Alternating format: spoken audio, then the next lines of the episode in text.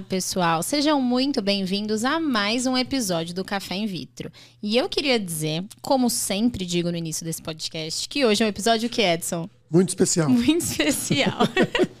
Porque hoje, gente, eu tô acompanhada, né, nos, dos nossos dois hosts e convidados oficiais, Dr. Fernando Prado, Edson Lotur, que sejam muito bem-vindos. Fala, pessoal. E hoje a gente está aqui para fazer um grande resumão dessa temporada com vocês, porque chegamos ao final da nossa primeira temporada. Mas a gente, já acabou. Mas já, aquele, aquele áudiozinho de, sabe? Olha o café chegando. É, chegou já o Esse é, o primeiro. de, esse é o de vanilla. Você decidiu inovar. É baunilha em português. Já iniciar Só, a é, Traduzindo do inovação. inglês. Ba Tipo- tipo baunilha, poliglota Baunilha. Então, pessoal, chegamos ao final da nossa primeira temporada. Lá no comecinho, quando a gente abriu né, essa temporada, a gente conversou que a, que a ideia era a gente abordar os principais temas dentro de preservação da fertilidade, mas a gente acabou ampliando e trazendo muito mais conteúdo para vocês. Eu acho que a gente conseguiu cobrir, né, uma grande parte aí de todos os temas que estão em volta da preservação da fertilidade. E hoje o nosso principal objetivo é repassar por esses temas, trazendo para vocês o que foi dito de mais importante, aquilo que tem que fixar na sua cabeça dentro do tema de preservação da fertilidade. Combinado? Muito legal. Vamos ver se a gente Preparados? lembra de tudo, né, Fernando? É, vê se eu- agora tem que estudar de novo. E ainda dá uns spoilers da segunda temporada, porque a segunda temporada vem. Pode contar o final do filme? Não, não pode contar. Só, só no final que a gente vai dar spoiler. Vai dar um aquecimento aí da segunda temporada que está por vir. E aí, Doc, como que você quer começar? Você que começa. Ah, acho que a gente tinha que falar, já que o mote, o tema principal da primeira temporada foi preservação da fertilidade, acho que a gente tinha que falar para quem é, né? Justo. Quem é, quem é que se beneficia de, de preservar a fertilidade, de congelar os óvulos? Que eu acho que esse é um ponto bastante importante. Porque não, não é para todo mundo, embora seja para muita gente, para muitas mulheres e homens também, quando a gente fala de fertilidade masculina. E aí a gente pode dividir em dois públicos. O público que está precisando congelar por uma questão de saúde, ou seja, tem um tumor em tratamento, são as pacientes oncológicas, ou tem alguma doença crônica que precisa fazer alguma intervenção e não pode engravidar naquele momento. E o outro grande público que acabou sendo o maior público que a gente atende hoje, que é o que a gente chama de congelamento social, que são aquelas mulheres que congelam óvulos porque não querem engravidar neste momento, não porque tem alguma doença, mas porque elas querem planejar o melhor momento da vida para engravidar. Então é o, realmente é o que a gente mais atende no consultório hoje. E especialmente depois daquela doença que a gente não pode falar o nome, senão o YouTube derruba a gente, que fechou o mundo por dois anos. Depois daquilo, o número de pacientes que fazem congelamento social aumentou bastante. Em parte porque na época era muita incerteza, ninguém sabia o que ia ser do mundo. Em grande parte porque ficou mais popular também. Acabou acontecendo muitas matérias na, na, na mídia impressa, televisão. Isso popularizou bastante a preservação da fertilidade de para as pacientes que fazem por motivos sociais. Então, resumindo a história, para quem é o congelamento de óvulos? A gente tem que pegar mulheres que tenham ainda reserva ovariana, Potencial, depois né, de potencial de resposta. Então a gente pode entrar depois nisso para dizer quem são é, ou como a gente avalia essa reserva ovariana, como é que a gente faz para saber quanto que elas têm de óvulo e como é que é a quantidade de óvulos. Ó, chegou minha bolacha aqui, principalmente o café. Café é só secundária, bolacha Tua é um única negócio aqui. É o waffle, pessoal. o waffle. E então a gente pode falar depois como avalia a reserva, mas voltando aí na história. Quem é o público, né? Então essas mulheres que, fiz, que, que têm reserva ovariana, porque se você não tem óvulo, não tem o que a gente preservar, precisa ter óvulo. Tem que ter um mínimo de idade, não tem máximo, mas tem um mínimo. O mínimo é que ela seja maior de idade, a não ser em casos oncológicos, aí não é uma preservação Social, né? Aí é por questão de doença, de tumor, que daí depende da idade, até de criança pode congelar o ovário, etc., que a gente já falou isso aqui. E até o limite que ela tenha óvulo. E o limite de idade é muito subjetivo. A qualidade ideal, a gente recomenda até os 35, 40 anos, idealmente, que é onde o óvulo tem ainda uma qualidade boa. Pode fazer depois dos 40? Pode, mas aí a qualidade já vai diminuindo. Então, o ideal é que seja alguém entre 18 e 40 anos, mulheres nessa faixa etária, que não queiram engravidar no momento e que tenham um- uma reserva ovariana, que é, é, a gente consegue avaliar principalmente através do hormônio antimileriano, que ó, a gente pode falar já já dele, e essas são as candidatas principais. Do outro lado, as pacientes oncológicas aí não tem idade. Aí desde que ela tenha óvulo ou ovário funcionante, ou mesmo ovário que vai funcionar depois na adolescência ou na vida adulta, essas podem preservar a fertilidade também. É, para quem não assistiu, né, Edson, nosso último podcast, que foi muito legal, que foi sobre o futuro da reprodução assistida, a gente falou bastante sobre essas possibilidades, Sim. até para pacientes oncológicas. A gente vai ter um podcast só sobre oncofertilidade, que é um tema super importante da gente falar, da gente trazer aqui. Mas é isso que o Dr. Fernando falou. Uma coisa que eu acho legal também, Doc, que você falou, é, algumas pacientes, elas chegam em um momento que elas falam, poxa, mas eu não posso congelar os óvulos. Você pode. Elas chegam com 45, 44 anos, com uma reserva super comprometida. Poder, você pode. Só que você tem que pensar por que você está fazendo aquilo, né? Se a ideia é preservar a fertilidade para utilizar aquilo como um seguro no sentido de, ah, eu quero ter quantidade e qualidade, a gente já perdeu isso naquele momento, né? Então a gente tem que entender para que que a gente está fazendo aquilo. Se é um tratamento, que aí é diferente, ou se é um seguro mesmo, que aí deixa de fazer sentido, né? É, é bem de alinhar a expectativa. Pode congelar óvulo com 45? Pode. Se tiver óvulo, pode. Mas qual que é a expectativa de depois esse óvulo ser útil, a gente conseguir usar ele depois de alguns anos? Não é nem pelo tempo que ele vai ficar congelado, mas é pelo pela idade que a mulher, que, a mulher tinha tem, né? quando Poder congelou. é uma coisa, ser recomendável é outra. Né? Exatamente. É. Poder Esse tudo é pode. É. Poder pode, a escolha do paciente, a escolha sempre da mulher ou do homem de congelar, descongelar, de utilizar, de descartar. A questão é o que é recomendável. Uhum. O que é recomendável é até mais ou menos 37, 30, 39 anos ali, no máximo, né? É, sabendo sempre, como disse o Fernando, de alinhar a expectativa, porque é não adianta você querer, ah, eu tô com 40 anos, vou preservar minha fertilidade porque eu quero é, engravidar e, e, colocar isso na cabeça que, que como se fosse uma paciente de 30 anos. Exato. Então é importantíssimo, gente, a gente não não a gente saber que é possível, saber que dá para fazer, mas ao mesmo tempo a gente saber as limitações, as limitações, né? porque senão a gente cai numa numa falsa proteção. É isso. E aí a gente acaba se enganando, pensando que a gente está protegido, pensando que nossa fertilidade está preservada, e talvez ela não esteja tão preservada assim, né? Porque a chance, a resposta vai ser mais baixa, a chance vai ser mais baixa porque a qualidade do óvulo não é uma qualidade como a de um óvulo com 30 anos. Então, isso tudo tem que ser levado em conta. Sem dúvida.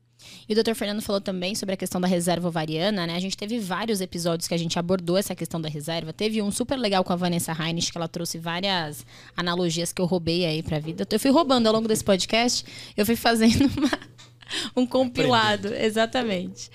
Então fala pra gente aí os parâmetros de forma bem sucinta, os parâmetros de reserva ovariana que a gente avalia. É, como a gente está fazendo um apanhado geral, então vamos logo pro é, que resumão. interessa. Vamos tirar as besteiras, vai. Não tem avaliação de reserva ovariana se você não fizer a dosagem do hormônio antimileriano. O resto ajuda, pode ser complementar, mas esquece FSH, esquece contagem de folículo antral, teste de, de esforço, coisa muito antiga. Antimileriano é o que importa. O antimileriano é um hormônio, é um exame de sangue que a gente faz. Ele é colhido em qualquer dia do ciclo. Logicamente que a gente prefere colher durante a menstruação, e em mulheres que não estejam tomando anticoncepcional, que não estejam usando biotina, por exemplo. Porque isso pode reduzir um pouco. Pode interferir. A, pode interferir no resultado, pode dar um pouco mais baixo do que o ideal. Mas, a, mas a, de uma maneira geral, se a pessoa estiver tomando pílula e quiser colher antimineriano, a gente dá uma, uma corrigida um na expectativa, dá um é. desconto para compensar esse, essa falha. Então, o antimineriano é o melhor marcador. Por que, que ele é o melhor marcador? Justamente por causa disso. Ele não sofre influência de outros hormônios, ele pode ser colhido em qualquer dia do ciclo, com pequena variação. E se eu repetir ele cinco, cinco meses seguidos, ele vai dar praticamente o mesmo resultado. Então, ele não varia nem dentro do mesmo ciclo menstrual, nem em vários ciclos menstruais diferentes. Então, ele é muito preciso para dizer o resultado. E o antimileriano ele é bem prático. Quanto maior, melhor. Quanto mais você tem de antimileriano, mais você tem de óvulo. Porque é um hormônio que é produzido numa parte dos óvulos que chama células da granulosa, que são as células que ficam em volta do óvulo. Então, quanto mais célula granulosa tem, quer dizer que tem mais óvulo. E quanto mais óvulo, mais granulosa, mais antimileriano. Por isso que ele dá uma relação direta. Quanto, mais, quanto maior o antimileriano, mais estoque de óvulo a mulher tem. E acho importante a gente falar, porque hoje em dia existe muito essa questão, né, da paciente conseguir fazer o, o antimileriano de forma. Sem ter que passar com consulta, sem ter uma avaliação, uma orientação, que é ótimo, porque a gente amplifica o acesso, mas ao mesmo tempo a gente tem que tomar muito cuidado com a interpretação, né? Porque fazer o exame é excelente, todo mundo faz. O problema é saber o que fazer com aquele resultado. Então, às vezes, o que eu vejo muito é a paciente que faz o antimileriano, o antimileriano vem alto. Aí fico mais triste quando, quando o antimileriano vem alto nessas situações do que quando ele vem baixo. Porque quando ele vem baixo, a paciente se apavora e vem procurar ajuda. Né? Então, ela vem procurar orientação. Quando ele vem alto, que é o problema. Por quê? Você pega aquela paciente de 36, 37 anos, faz um antimileriano, ele vem ótimo, ela fala: Nossa, Vou engravidar depois dos 40, minha reserva tá excelente. Ah, tranquilo. Exato. É nós. E é isso que não pode Tô acontecer. Tinindo. Explica um pouquinho vocês dois. É, eu acho, eu acho interessante, né? A tecnologia tá aí para isso. A gente tem um monte de aplicativos, de apps, de startups. A gente tem vários modelos aí que você pede comida pelo aplicativo, você pede feira, chega rapidinho, você pede um carro para se deslocar.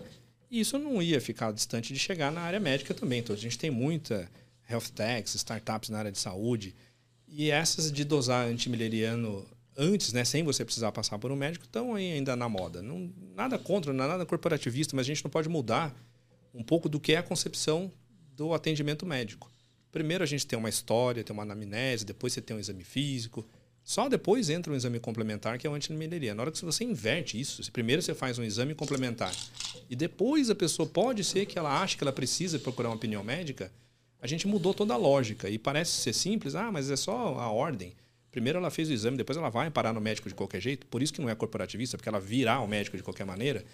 Mas não é só a ordem, muda a maneira de construir o raciocínio também. Totalmente. E aí entra o que você falou. Às vezes tem os problemas que a pessoa se acha que está tudo tranquilo, quando ela tem, por exemplo, vou pegar um bem prático. Uma mulher de 40 anos e vem um antimileriano de 1,5. Ela vai olhar lá no Google, ah, 1.5 é um resultado bom, tem bastante óvulo, beleza, tranquilo. Só que ela tem 40, 42. Então ele é tranquilo em número, mas em qualidade já é muito ruim por causa da idade que já avançou um pouco. E a hora que ela vai procurar, já talvez ela tenha já bem mais tempo, 43, 44, 45. Então quando a gente inverte a lógica do raciocínio sem orientação e para que pedir, isso pode ficar deturpado e pode perder momentos importantes do tratamento ou informações importantes. Por isso que eu acho que tem um sentido de, de fazer o exame quando o médico solicitar e quando tiver necessidade. interpretar, é. né? Interpretar. Esse é o ponto. O exame ele tem que ser mais sensível que específico. O antimileriano ele é extremamente específico. Então, quando você tem. O é, que, que quer dizer um exame mais sensível que específico? Só para explicar. Se a gente tem, por exemplo, HIV, ou melhor, câncer de mama, pegar um exemplo fácil. Câncer de mama. Eu vou lá e faço uma mamografia. E aí eu acho um nódulo na mama. Esse exame pode não ser câncer, mas ele tem que. Mas tem um nódulo na mama, ou seja, ele é mais sensível, ele está achando alguma coisa que pode ser. E aí, ele não é tão específico para falar é câncer ou não, mas ele é extremamente sensível. Por quê? Porque faz ele a faz a suspeita para você fazer a triagem, fazer uma biópsia, fazer outras coisas, fazer triagem para diagnóstico. O antimileriano, ele é um exame extremamente específico. Por quê? Porque ele te dá uma, uma gradação, ou seja, ele te dá um, um, um valor que é um valor de normalidade, entre aspas, de acordo com o tanto de folículos pré-antrais, ou seja, tanto de óvulos que você tem dentro do, do, do ovário. Entretanto, esse exame ele tem sempre tem que ser correlacionado com idade, com fator de infertilidade, com estilo de vida, né? A idade é o principal. Mas, por exemplo, você pega uma, uma pessoa que fuma dois maços por dia, bebe dia sim, dia não. Exato. E tem 37 anos e tem um antimilhano de 1,5, você vai falar, nossa, tem bastante ó, bastante folículo. Isso aqui não. Mas como eles estão lá dentro, né? Então Exato. tudo isso tem que ser, tem que passar por um especialista, tem que passar por um, por um médico infertileuta. E é um médico infertileuta, gente. Não é um, um médico qualquer, não um clínico geral que vai conseguir explicar isso, né? Tem que tomar muito cuidado. Nem o ginecologista é. geral também. Não é, não é nem por nada. Eu sou ginecologista também, a Amanda também é. Mas é que é uma área tão específico a reprodução humana, é um assunto tão específico que na residência de, de ginecologia, quanto tempo você passou na reprodução humana Um na sua mês. residência? Um mês. De três anos. É, da formação inteira aí de 10 anos, um mês. Um mês. Então tem uma preparação extra para quem faz reprodução humana. Tem mais Exato. um ano de residência, só em reprodução humana, depois mais um tempão de experiência.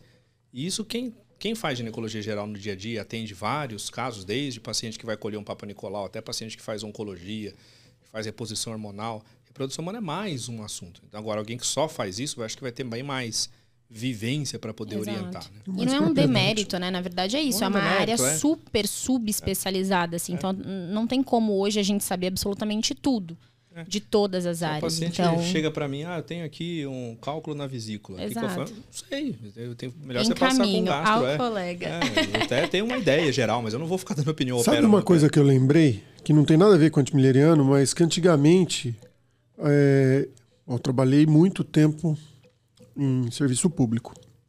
Fernando também. Não sei se você lembra disso. Você é da minha época. É da nossa época, a gente trabalhava junto naquela Ah, época. Sou mais jovem. Lembra que vinha, às vezes, paciente com síndrome de hiperestimulação ovariana pro hospital. Os caras botavam ela no soro.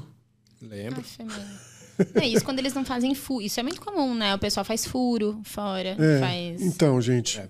é, é, é assim, a gente tá falando disso porque porque a gente, só pulando o assunto, mas Aham. a gente tá falando disso é, porque é uma- um erro de interpretação gigantesco. Exato. Hora que você, a hora que você chega lá, o cara não faz ideia, o cara vê que a paciente tá com drenagem de líquido para o abdômen, tá com hemoconcentração, Pode achar que é tumor de ovário. Pode Exato. Ixi, é um quantas de vezes, né? coisa. É uma questão de vivência. E aí É. taca a mulher Tá no mais soro e tá com hemoconcentração, taca no soro.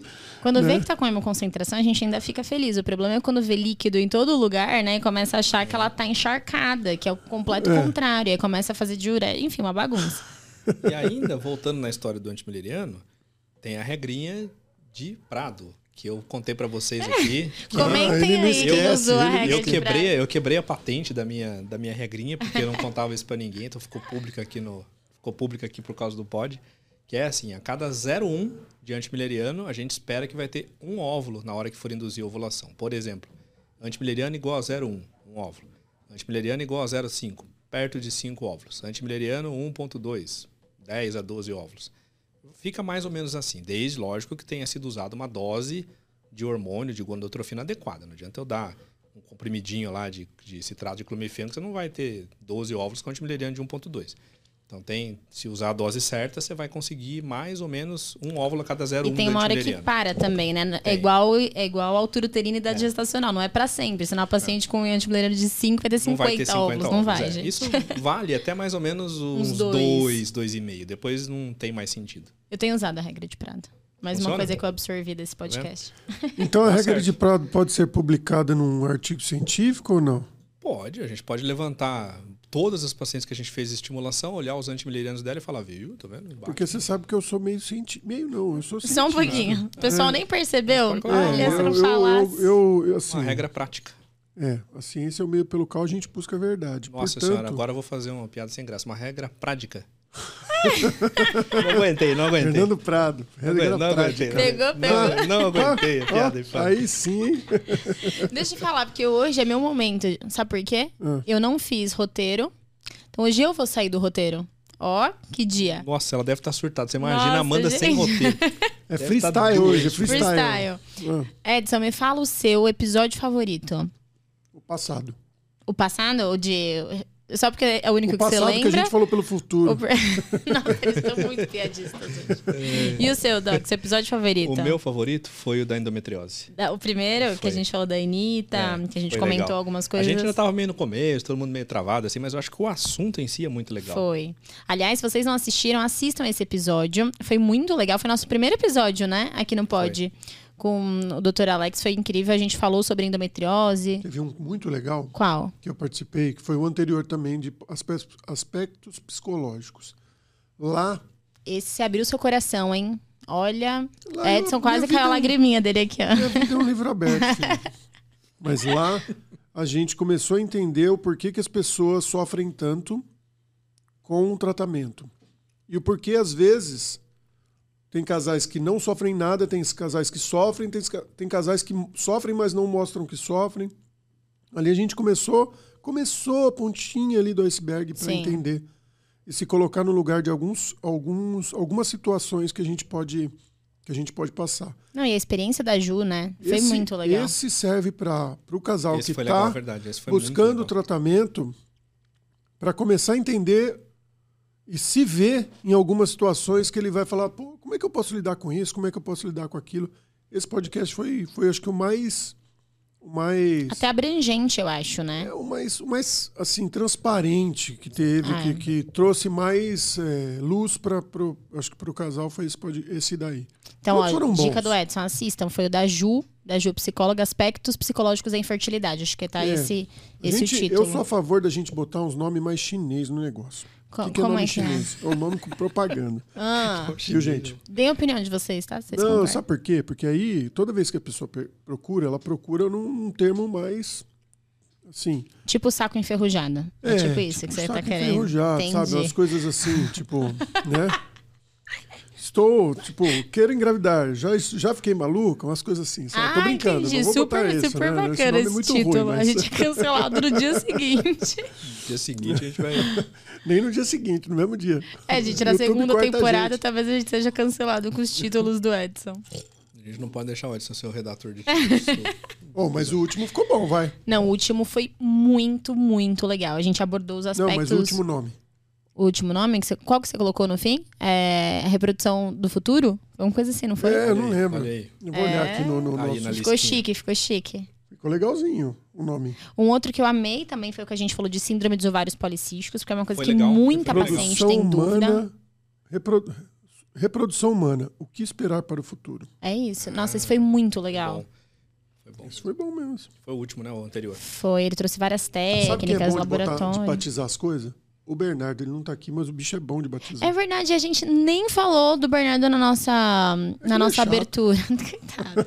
Será que o Bernardo vai vir pra segunda temporada presencial? Vamos fazer essa hashtag. A gente traz ele de Belo Horizonte. Se a gente arrumar os patrocínios pro Café in Vitro e, e, a gente conseguir trazer ele, aí ótimo. Eu vou fazer esse corte, se eu vou sair mandando. 100%, 100% do patrocínio vai ser revertido para pra o Café in Vitro. Bernardo. Alô, Bernardo, anota essa que é pra você. Eu ouvi é. dizer que vai ter almoço pago, janta paga, hotel. Hotel, viagem. Passagem aérea com E a cerveja aqui no final depois. Confins, Congonhas, que é aqui do lado. Então vai, agora voltou. Agora que a gente falou para quem é, é, como a gente faz a avaliação da reserva, vamos resumir para quem tá lá assistindo e, putz, perdi uma parte. Como é que faz esse negócio de congelamento? Resumão de um minuto. Então vamos lá. Primeiro, avalia, primeira consulta, faz os exames antimileriano, ultrassom, vê se não tem contraindicação, que é importante a gente falar também de contraindicações. Mas é basicamente contraindicações tem duas. Se a paciente teve histórico de trombose, aí não pode usar hormônio. Ou se a paciente até pode, vai, mas é. de maneira geral não deve, mas a gente, em casos de exceção, a gente consegue fazer mesmo com antecedente. Ou se a paciente tem algum tumor, aí não pode de jeito nenhum de, de, de engravidar, mas pode congelar os óvulos, Isso. que aliás é uma indicação, né? Então, tirou as contraindicações, pode estimular a ovulação sem nenhum grande risco. Vamos lá. Estimula com os hormônios, mais ou menos 10 a 12 dias, tira os óvulos. Aí os óvulos vão para o laboratório fazer o congelamento, que é onde entram nossos grandes colegas embriologistas aí que tem que mudaram a história da, da reprodução humana desde o começo, mas nos últimos 10 anos para cá, muito mais ainda. Porque se não fosse vitrificação, não fosse os avanços do laboratório, meio de cultivo, a gente não tava nem, nem tinha esse podcast nem aqui. debatendo sobre Nem estava debatendo esse assunto. E aí fica lá vitrificado, ficam congelados lá por anos, a gente nem sabe quanto. Pode ficar lá 5, 10 anos, o tempo que até 30 mais. Anos, 30 anos, a gente nem tem ideia, pode ficar muito tempo. E o dia que a pessoa quiser usar, aí a gente tem que descongelar os óvulos, aí entra o sêmen, ou vai ser o parceiro dela, ou vai ser um sêmen de banco, onde a gente forma os embriões, espera cinco dias, hoje, né? Daqui a um tempo nem sei como é que vai ser. E a gente coloca o embrião pronto no útero. E aí o embrião tem que grudar e acontecer a gravidez. Isso para quem quer engravidar agora, né? Se para quem vai só congelar, a gente para naquele momento do aspiração dos óvulos e congelamento. Vitrificação. É. Se aí for a... daqui 10 anos, ah. talvez a gente tenha o Lab Box. E aí é uma coisa que a gente não falou do futuro. Então vai. O Lab Box é você. Acho que a gente Gostei falou, desse nome. A gente colocar tudo dentro, o laboratório ser dentro de um equipamento. Ah, você falou de mexer no meio de cultivo, né? De acordo com as necessidades ou não? Não, na verdade, Ah. isso também. É toda que, tudo que a gente falou naquele podcast resumir em um equipamento onde você pega o espermatozoide e o óvulo, É igual coloca batedeira. lá, Igual batedeira. Você joga farinha, ovo, leite, não sei o que lá, bate, sai o um pronto. embrião do outro lado. É. Mas aí ele vai fazer a ICSI, ele vai fazer Ele o faz sozinho, tudo, faz tudo. e já Faz sai. o processamento seminal, faz a denudação do óvulo, faz o ICSI Sozinho? e congela. Faz o X, faz o cultivo, tira o meio de cultura, faz a análise metabolômica desse meio de cultura para saber se esse embrião é menino ou menina, para saber se esse embrião ele é aneuploide ou euploide, ou seja, se ele tem alteração genética, e para saber se esse embrião vai ou não implantar e calcular a chance desses embriões implantarem, individualizadas. Mas isso da ploidia você diz por morfocinética ou por metabolômica mesmo? Das duas, por artificial. Exatamente. Ele utiliza é, as informações da morfocinética, que hoje acertam em torno de 80%, mais as informações das, da secretômica do embrião, que a gente chama, que é o que o embrião secreta no meio de cultura, o que, que ele joga para fora. Uhum. E aí ele pega essa informação, pega essa outra informação, junta tudo dentro de um algoritmo, de uma inteligência artificial. E essa inteligência artificial vai dizer pra gente qual a chance desse embrião implantar, se esse embrião é euploide, aneuploide e o sexo desse bebê. E você acha que, tipo, 10 anos pra gente estar falando disso na Pro Lab Inbox, pro Lab Pra Inbox, ser É? rotina, talvez 10 anos, mas a gente vai ver isso em menos tempo. sim, para o Lab Inbox, eu acho que mais ou menos para começar a vender os equipamentos, 10 anos.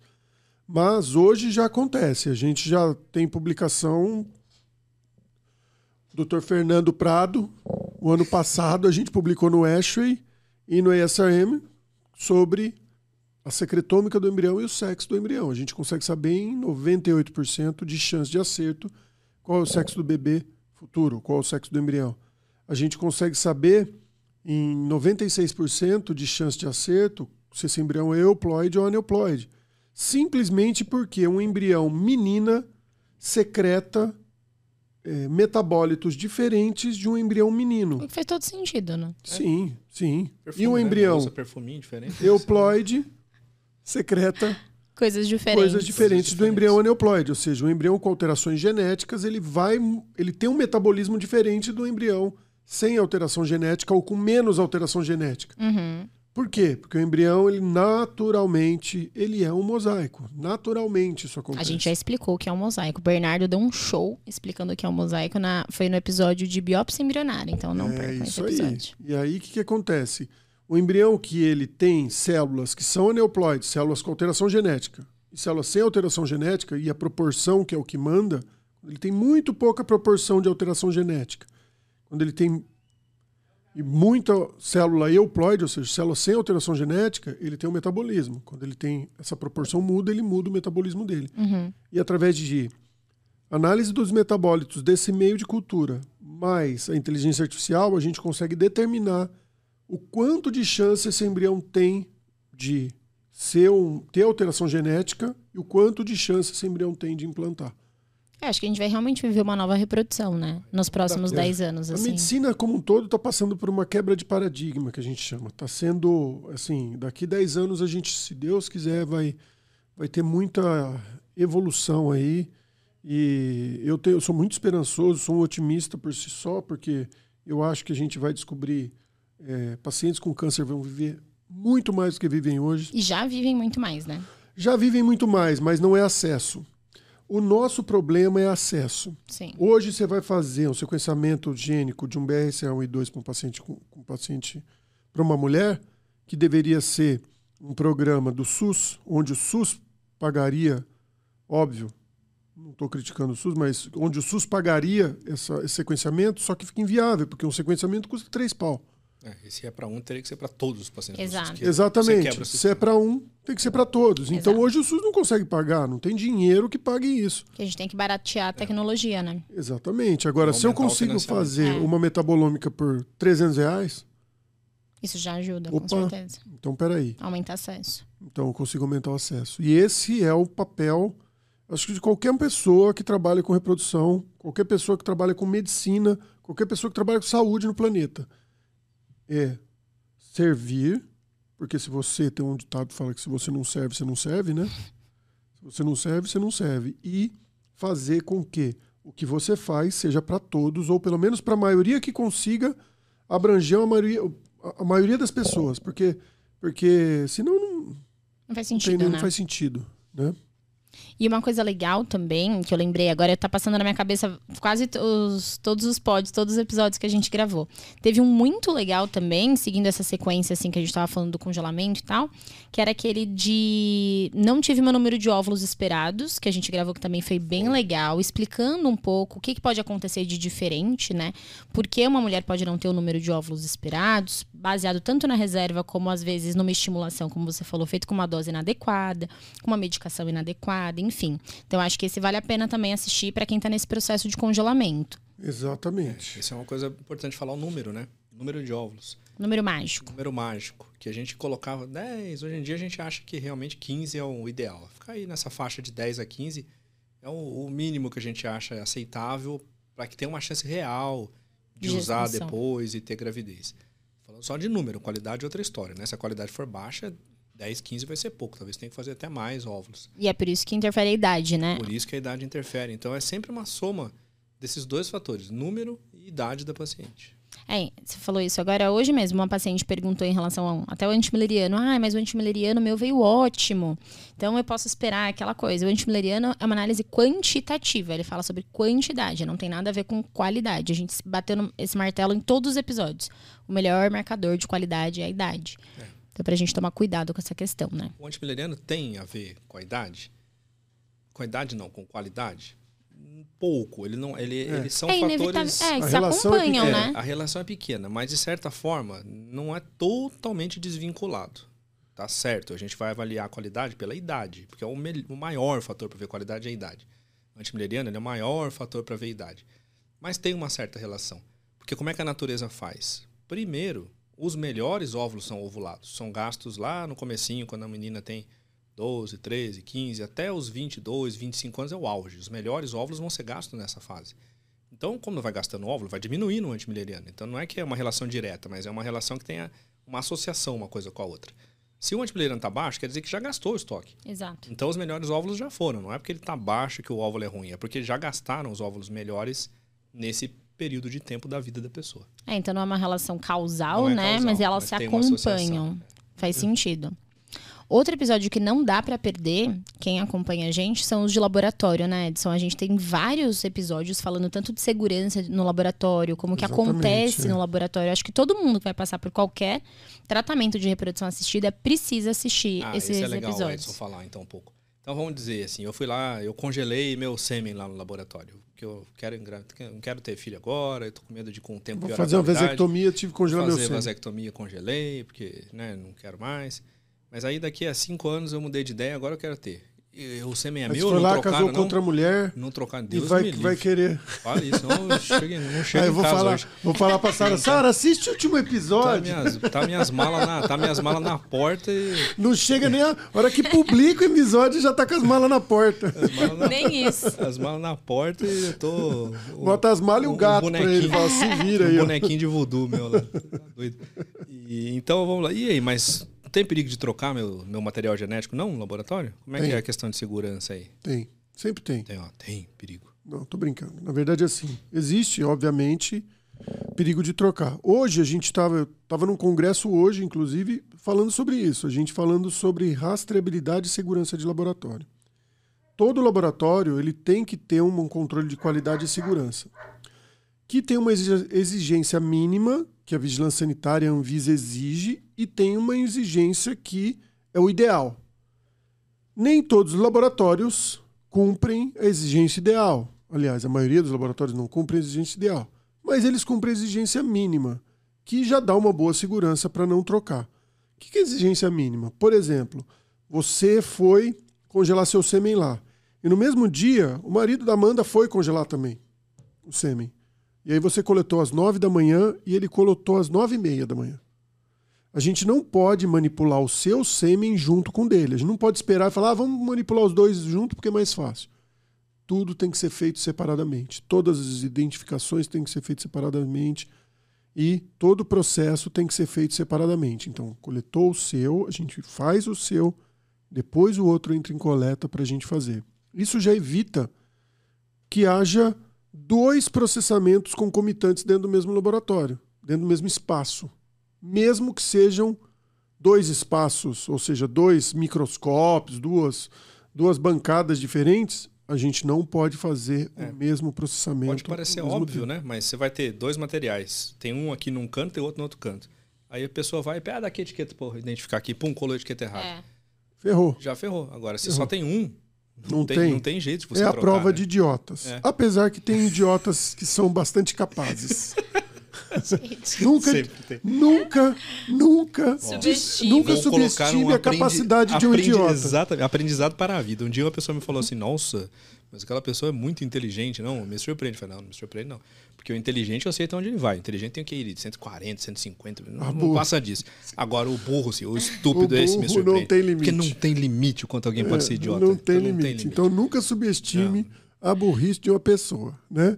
Mas... E os laboratórios têm que ser feita a prova de idiotas. Exatamente. Então e a, a gente, gente faz de criar... tudo para o laboratório ser a prova de idiotas. Inclusive a prova da gente mesmo, né? Então, pra, então como que é um mecanismo que a gente utiliza para ser para conseguir fazer com que um idiota não consiga cometer um idiotice maior do que a gente já prevê. A possível. A possível né?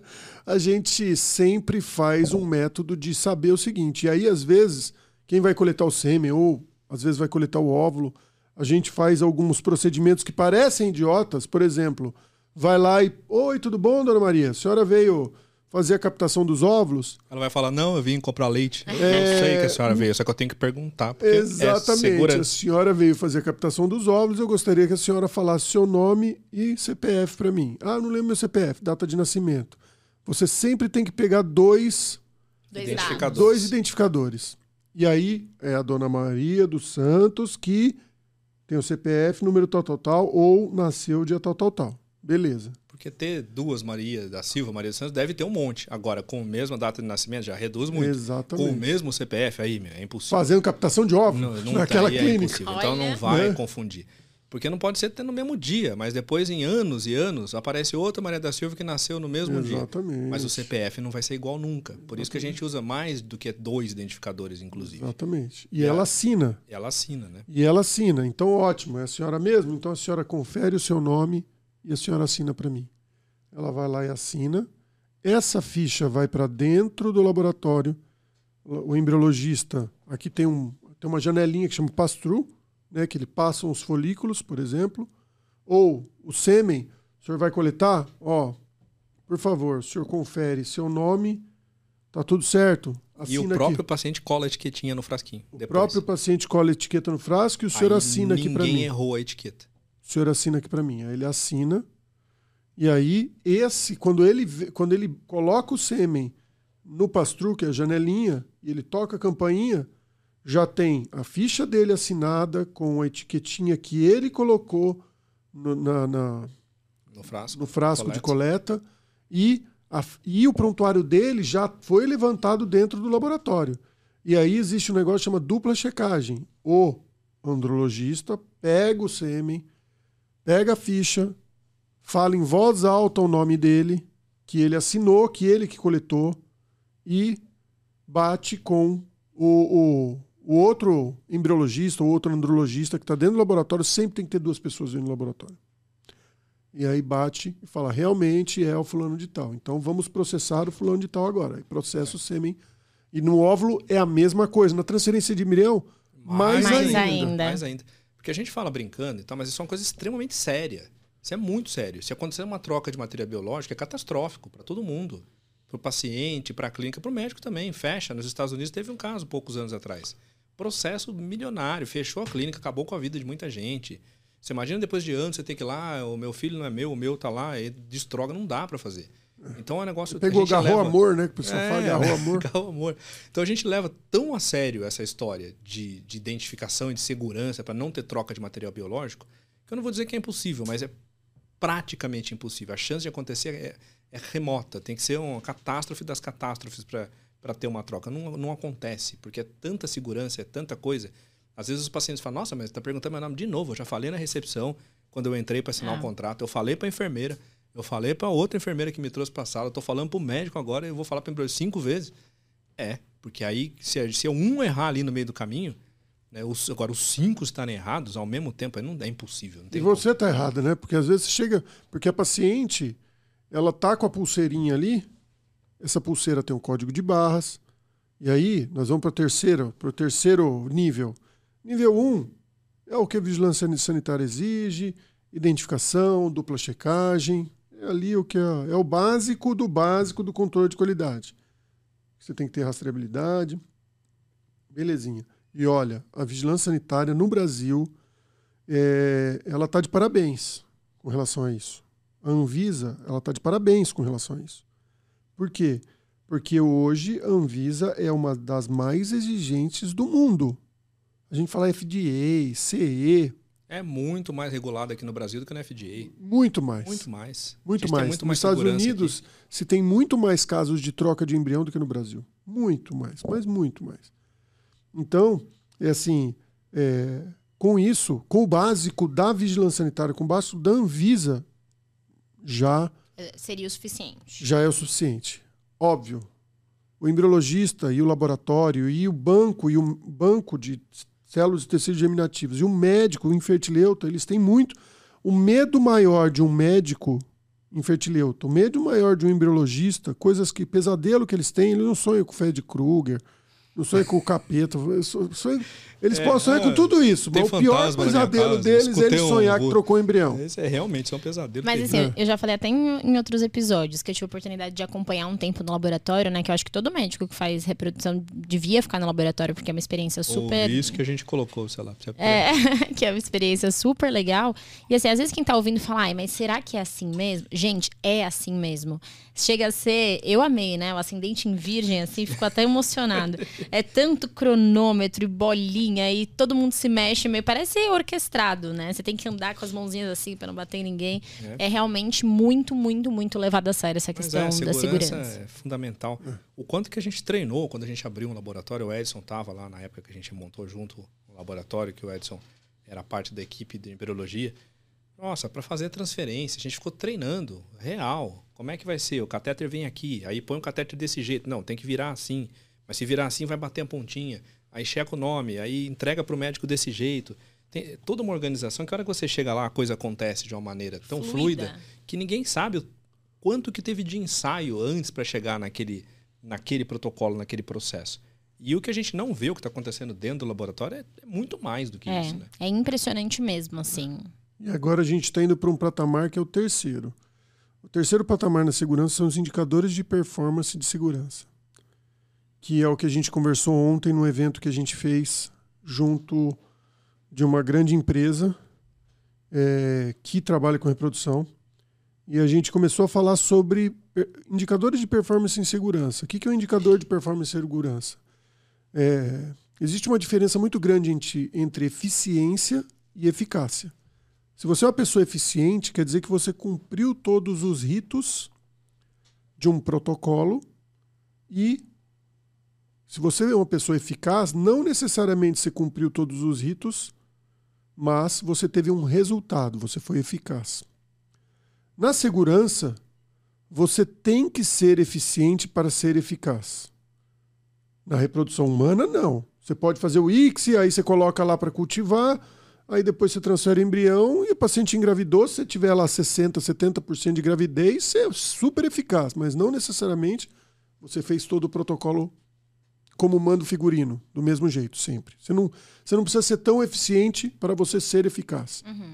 Na segurança do laboratório, você tem que ser eficiente para você ser eficaz.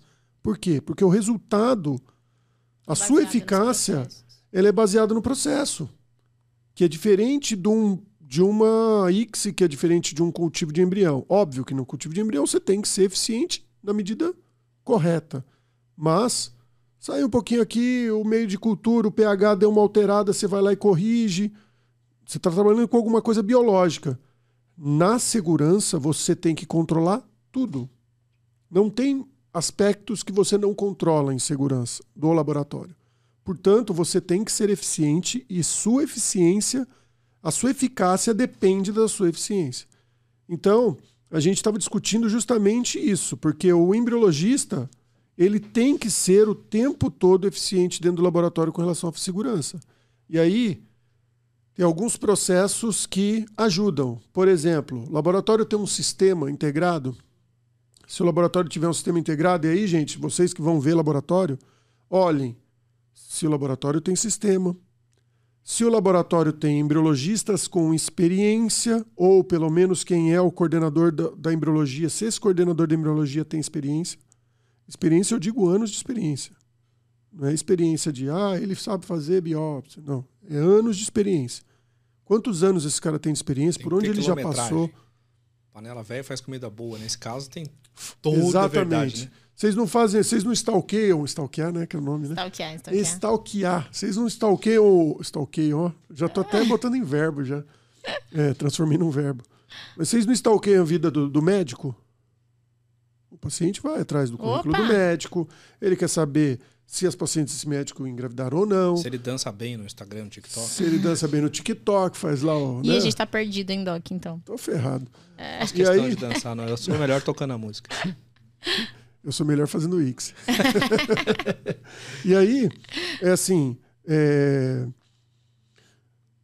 tem que ir atrás do, do, do embriologista. Faz parte, Vá né? atrás do laboratório. Olhe lá quem que é o chefe do laboratório, quem que é a pessoa que, é, que vai fazer o, que faz os procedimentos, quem faz. Ah, vou fazer uma biópsia no meu embrião. Quem que faz essa biópsia? Para onde eu mando essa biópsia? Qual empresa? Isso é Por muito quê? importante. Porque tem muita coisa que o barato sai caro. Com certeza. Isso é tem muito muita coisa que o laboratório é o coração de uma clínica. Se Não adianta só escolher o melhor médico se você não tiver um bom laboratório associado. gente- Eu Acho Exatamente. que são três coisas aí que pesam muito. A escolha correta das medicações, isso interfere muito na qualidade do óvulo. Escolha correta do médico, porque daí ele vai escolher a medicação correta também. E a qualidade do embriologista, que faz muita diferença no laboratório. Se não tiver essas três coisas associadas, você pode ter o melhor hormônio. Se o médico não souber conduzir da melhor forma o caso, o laboratório for ruim, não vai engravidar. Você pode ter o melhor hormônio, o melhor médico, mas o laboratório for ruim, Não vai engravidar muito menos. Ou não vai engravidar também. Também não adianta ter o melhor laboratório de todos que vai dar embriões maravilhosos se não consegue ter um óvulo de qualidade que o médico conseguiu estimular bem. Então, as três coisas são indissociáveis. Quando você tem os três trabalhando em conjunto, a coisa funciona muito bem. Né? E é o famoso barato, às Barato vezes que sai sai caro. caro. É usar o melhor hormônio. Lógico, é um cenário ideal, né, gente? Se não é, se não é possível, a gente tem que tentar achar o, o, o que, o que dá Dentro da possibilidade. dentro da medida né? do possível, né? Mas se, se fossem recursos infinitos, né? O melhor é usar o melhor hormônio que a gente tem. O melhor hormônio não é necessariamente o mais caro, mas É, geral, a gente ge- falou sobre isso, geralmente tem um pódio sobre é, né? medicações. Não é necessariamente, mas geralmente o melhor hormônio é o mais caro. Aí o melhor médico realmente não é o mais caro. Isso muda muito, mas também não vai ser o mais barato, porque tem tem tempo, né? Você tem que investir em estudo, em congresso, em, em- horas de, de vida estudando aquilo. Tudo isso gera um valor agregado para que a gente tenha como se dedicar só àquilo, né? Número de É, eu- ciclos eu tive também que- ajuda. número de ciclos. Eu tive que parar minha vida no começo de fazer plantão. No primeiro ano pós-residência, eu não podia mais fazer plantão. Então, isso me prejudicou financeiramente muito. Mas, porque é onde você ganha recurso financeiro como médico no Começo início da, da carreira? vida, né? Fazendo plantão. Mas eu fiz uma opção. Eu vou falir, e me- e falir literalmente durante cinco anos, não fazendo plantão, porque eu quero me dedicar a fazer isso aqui, eu quero aprender. Então, faz diferença você ter um- médico que tenha mais experiência. E, lógico, o laboratório. O laboratório muito barato não tem segredo. O laboratório muito barato não vai usar o melhor meio de cultura, não vai usar a melhor agulha, não vai usar o melhor meio de, de congelamento. Não tem jeito. E aí eu falo uma coisa. Liderança. Tem um livro muito bom, chama o, livro, o Líder Servidor. Liderança, que a gente ontem estava fazendo justamente esse evento sobre liderança. A gente estava falando de liderança. E, e assim, do mesmo jeito que a gente tem liderança dentro do laboratório, e um bom líder tem uma boa equipe, e um bom líder tem que ter experiência, porque experiência é um farol que ilumina para trás. Então, um bom líder tem que ter uma boa equipe, porque se ele tiver uma má equipe, ele não é um bom líder. Então, ele pode ser um ótimo médico, mas talvez ele não seja um bom líder. E aí, colocando, só complementando o que o Fernando falou, não necessariamente se você for tratar com o Dr. Fernando, que tem uma baita de uma experiência, tem mais de 20 anos de experiência, eu vou tratar com o Dr. Fernando. Mas é, não é todo mundo que vai conseguir tratar com o Dr. Fernando. Sim. Porque o Dr. Fernando, primeiro, é um só. Segundo, não é todo mundo que tem acesso ao Dr. Fernando. Mas eu consigo tratar com a doutora Amanda, Sim. que é da equipe do Dr. Fernando. Sim. E ela é. O Dr. Fernando é o tutor da doutora Amanda. Ele que ele é o orientador, ele que é o Em cara que vai momentos. pegar Às vezes os ela é casos. minha tutora também. Sim, nos podcasts, no, No, nos roteiros. roteiro, no, É, no Instagram. não, Instagram na, é na bom. vida também, viu? TikTok, ó, daqui a pouco a gente tá dando. É. né, A, gente pra tosse. apre- a gente Você me respeita que eu não sou TikToker, A né? Eu nem tenho esse aplicativo. Não, não tenha preconceito, não. Minha filha mandou baixar o TikTok, eu baixei, eu tô me divertindo pra caramba. Ih, daqui a pouco vai chegar aqui, então, Edson. Eu fico dando risada sozinho lá com os vídeos. Aí, e assim, só pra complementar, não necessariamente porque ela não tem a experiência do Dr. Fernando, a paciente dela não vai engravidar. Sim. Ou vai ter menos chance de engravidar. Por que, que eu tô falando isso? Porque hoje a gente vê muito médico jovem, solto, Desassistido. solto, É. né? Que fala, ah, beleza, chá comigo. Eu já, Eu já fiz a minha fazer. Terminei a residência, residência, já, já sei, sei fazer captação, já sei fazer Fiz a transferência prova de do embrião. título, sou especialista. Fiz a prova do título, faço lá uns ultrassom. Ah, olha aqui, tô medindo o folículo, tá tudo certo. E a mesma coisa acontece com a embriologia. Eu vejo um monte de embriologista entrando, por quê? Porque é muito mais barato para a clínica contratar um médico inexperiente, é mais barato para a clínica contratar um embriologista inexperiente, é mais barato para o paciente procurar a doutora Amanda do que procurar o doutor Fernando. Só que se a doutora Amanda não tiver o doutor Fernando, a chance desse paciente é Sim. muito menor. Com certeza. Não que eu é o que eu tô querendo dizer é o seguinte: A não tem problema você conta. não tem problema você se tratar com pessoas menos experientes, mas olha a equipe, Exato. Existe uma veja troca. a equipe. Existe sempre uma troca, né? Isso que é legal trabalhar em equipe. Isso não tem praticamente nada a ver com preservação de fertilidade, mas tem a ver pra vida. Mas e- preservação e- de fertilidade também. É, tem, porque é um- não deixa de ser uma equipe enorme, né? Eu, cor- ó, eu vou falar uma coisa pra vocês. Eu faço consultoria em um monte de clínica. Vocês sabem disso. É, fazemos pela embriológica. Exatamente. Que Fernando é também quem faz. é o host do, É, o do host Café Vitro, real. é embriológica. É embriológica. A gente faz consultoria. A gente Esse hoje. Ali no meio ali é embriológica. É, a gente faz, a gente assim, a gente faz, a gente é a maior empresa de consultoria em reprodução humana hoje do país. A gente atende um monte de clínica. E óbvio que a gente não pode falar aqui, mas a gente vê, o Fernando sabe disso, um monte, um monte de médico que está desassistido. Eles, eles, eles fazem, eles aprenderam um protocolo e usam esse protocolo para todo mundo. E aí o resultado é baixo. E aí ele vai lá e fala o seguinte: meu resultado é baixo, mas o meu embriologista é bom. Aí você vai ver o embriologista, é uma menina que acabou de se formar há dois anos, que fez um curso lá e fez uma pós-graduação e, ah, beleza. É, eu É. acho que dentro de todas as áreas da. Isso em todas as áreas da vida, mas dentro de todas as áreas da saúde, eu acho que existe um, um combinado, né? Existe um combinado de uma boa formação, que isso é extremamente fundamental, É a exato. base, né? Se não tiver isso, não tem a base. Exato. Então, uma boa formação, isso vai ser super importante. E a experiência. A experiência não adianta, não tem como você conquistar ela sem tempo. Né? Ela é tempo dependente, ela não surge Exatamente. da sua vida do nada. Mas ela pode ser transferida. Com certeza. Então, ela pode encurtar o seu caminho. Doutor, eu, eu acho. com um caso aqui Exatamente. que a paciente Exatamente. está respondendo dessa forma. O que, que você acha que eu. Ah, já passei por isso umas 20 mil vezes. Isso eu Exato. posso falar por isso. experiência própria. O dia que eu decidi que eu ia fazer carreira solo, cara, é, é terrível no começo. Porque a hora que você olha pro lado, assim, não tem ninguém mais pra você perguntar. A hora que você tem alguém que, que é mais velho, que é mais experiente, às vezes nem é mais velho, às vezes tem até a sua mesma idade, mas é mais experiente, já trabalhou mais com aquilo, você vai lá e que, que você você é mais velho sim. Me dá uma vem não. opinião. No caso do. Na- e aí, de repente, eu tava fazendo carreira solo. Pô, tá na hora de eu fazer meu consultório sozinho. Eu vou eu, com o tempo, construir minha equipe. Mas nos primeiros anos você não tem ninguém. Você olha pro lado assim, com quem eu discuto esse caso? Eu e Deus. Vamos lá, Deus. É assim, vamos fazer. Me ajuda aí que eu resolvo minha parte aqui. E vai, né? Uma hora vai, dá certo. Então, esse é um, esse é um privilégio que vocês têm hoje de ter, de ter com quem discutir o caso, né? Ter uma Sim, equipe com quem a gente pode sim. conversar. Isso aumenta o resultado. muito, isso aumenta muito Com etapa. certeza. É, eu acho que não ter nem, eu acho que não ter um dos dois dos- desses dois parâmetros, mesmo com experiência, sem uma boa formação, eu acho que é um problema, independente, né? Porque fazer muito tempo errado é pior do que fazer pouco tempo errado. Exato, você Né? prejudicou mais gente. Exatamente.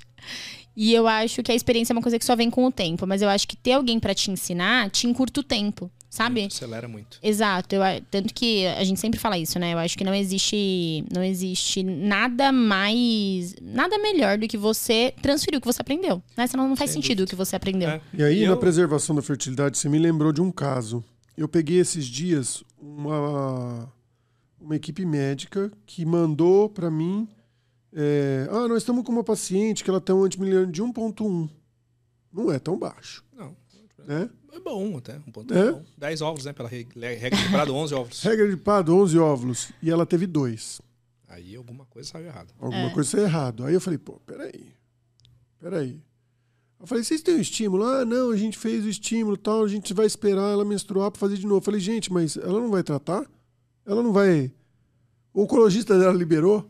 Ah, a gente pediu com o oncologista. Ah, ela era um pouco- oncológica? Oncológica. Ai, meu Deus. Gente pediu pro oncologista um pouco mais de tempo. Quando eu fui ver, eles me mandaram, tipo, 15 dias depois, eles me mandaram a ficha dela. Eles tinham dado isso aqui de hormônio. Com medo dela ter hiperestímulo. Ai, que judiação. Então, assim, isso é assim, toda vez que você se lança sozinho para fazer alguma coisa que vai afetar a vida de alguém, por isso que ciências da saúde a gente tem que servir, se a gente não serve, a gente não serve, e servir bem. Se a gente não fizer a coisa de forma correta, nós estamos fazendo um desserviço e prejudicando outra pessoa. A gente tem que ter isso na cabeça, porque se a gente vai prejudicando alguém, a gente vai pagar por isso assim, pode até não acreditar em karma, mas inconscientemente você vai pagar por isso. Então, sempre, e aí é para os médicos que estão começando agora, se alguém ouvir esse podcast e tiver e for médico, procurem pessoas que estejam já no mercado há muito tempo, que tenham experiência para passar essa experiência ou para dividir a experiência com vocês.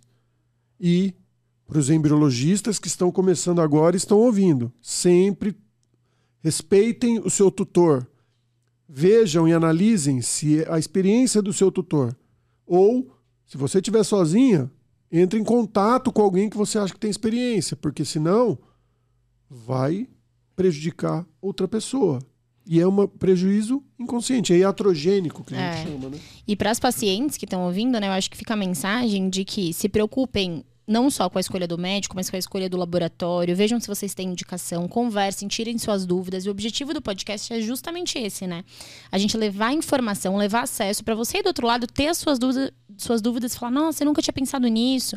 Vou perguntar isso pro meu médico", porque obviamente a gente sabe que infelizmente não é todo mundo que vai ter acesso a um profissional especializado em reprodução assistida.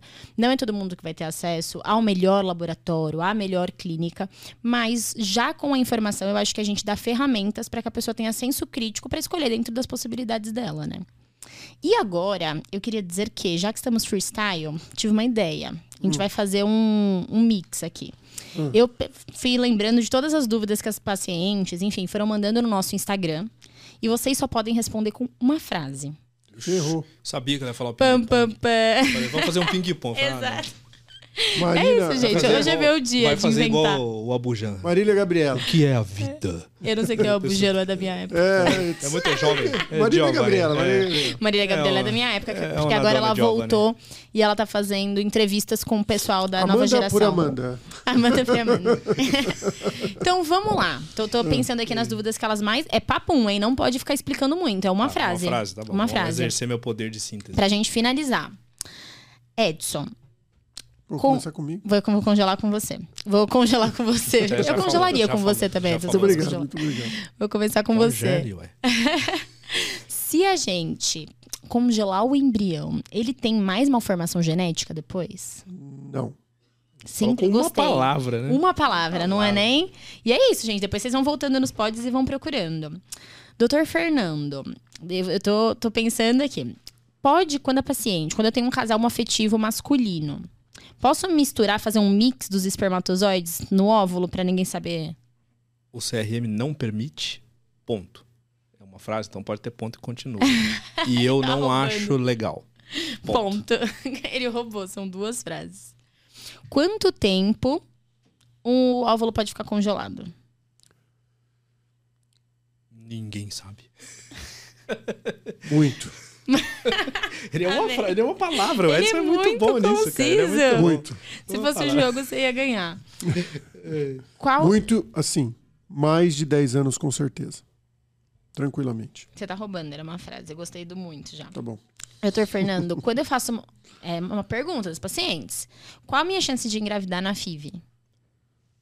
Não dá pra falar isso numa frase. Mas vamos lá, vai. Vamos lá.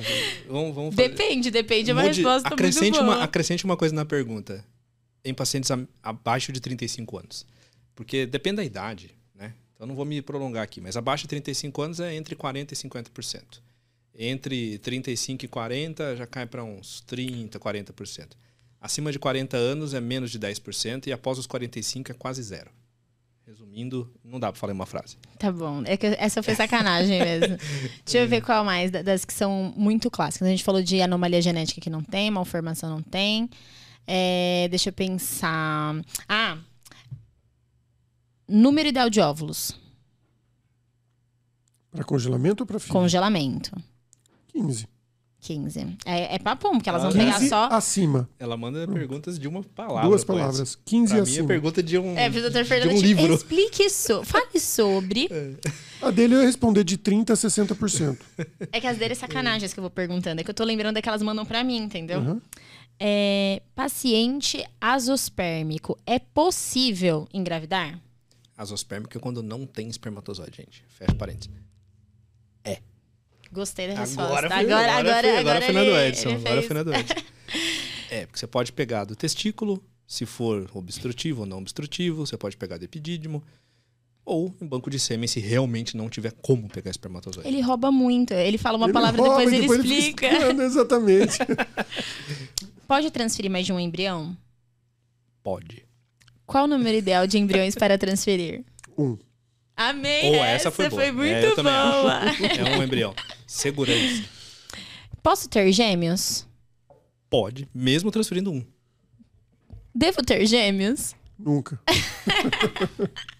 Gente, Trabalho dobrado pro resto da vida. Ó, esse Essa- mosquito aqui que entrou na boca do Edson lá, no começo, do pod- ele tá querendo entrar na minha boca e não pode matar o mosquito ao vivo. Gente, essas são algumas das perguntas que vocês mandam pra gente lá no Instagram. Continuem mandando, a gente sempre tá lá respondendo vocês. E spoilers finais agora do que está por vir na segunda temporada. Na segunda temporada, o nosso foco vai deixar de ser preservação da fertilidade. A gente vai focar mais nos pacientes tentantes, que a gente chama, né? Quem tá aí fazendo um tratamento de infertilidade e as nuances aí que envolvem os tratamentos de reprodução assistida. Certo? Vamos ter vários assuntos legais na segunda temporada. Aguardem. Entre eles, entre eles, o que, que a gente pode falar aqui? A gente vai chamar algumas pacientes tentantes para falar para a gente um pouco da experiência. Quem ainda está tentando e quem já conquistou, quem tentou e conseguiu. Porque compartilhar suas finalmente histórias, é né? essa, esse o objetivo. A gente vai falar de barriga solidária, a gente pode falar de ética, que é extremamente importante em reprodução humana. que mais? É, não tem assuntos que não tem como a gente deixar de falar. Endometriose, de novo, porque é uma doença Tecnologias muito importante. aplicadas novas que podem que já são aplicadas para essas pacientes. Né? E aí a gente vai aprofundar também alguns temas que eu sei que eles pedem, que fala de implantação, que é uma coisa importante que a gente não abordou tanto nessa, nessa temporada.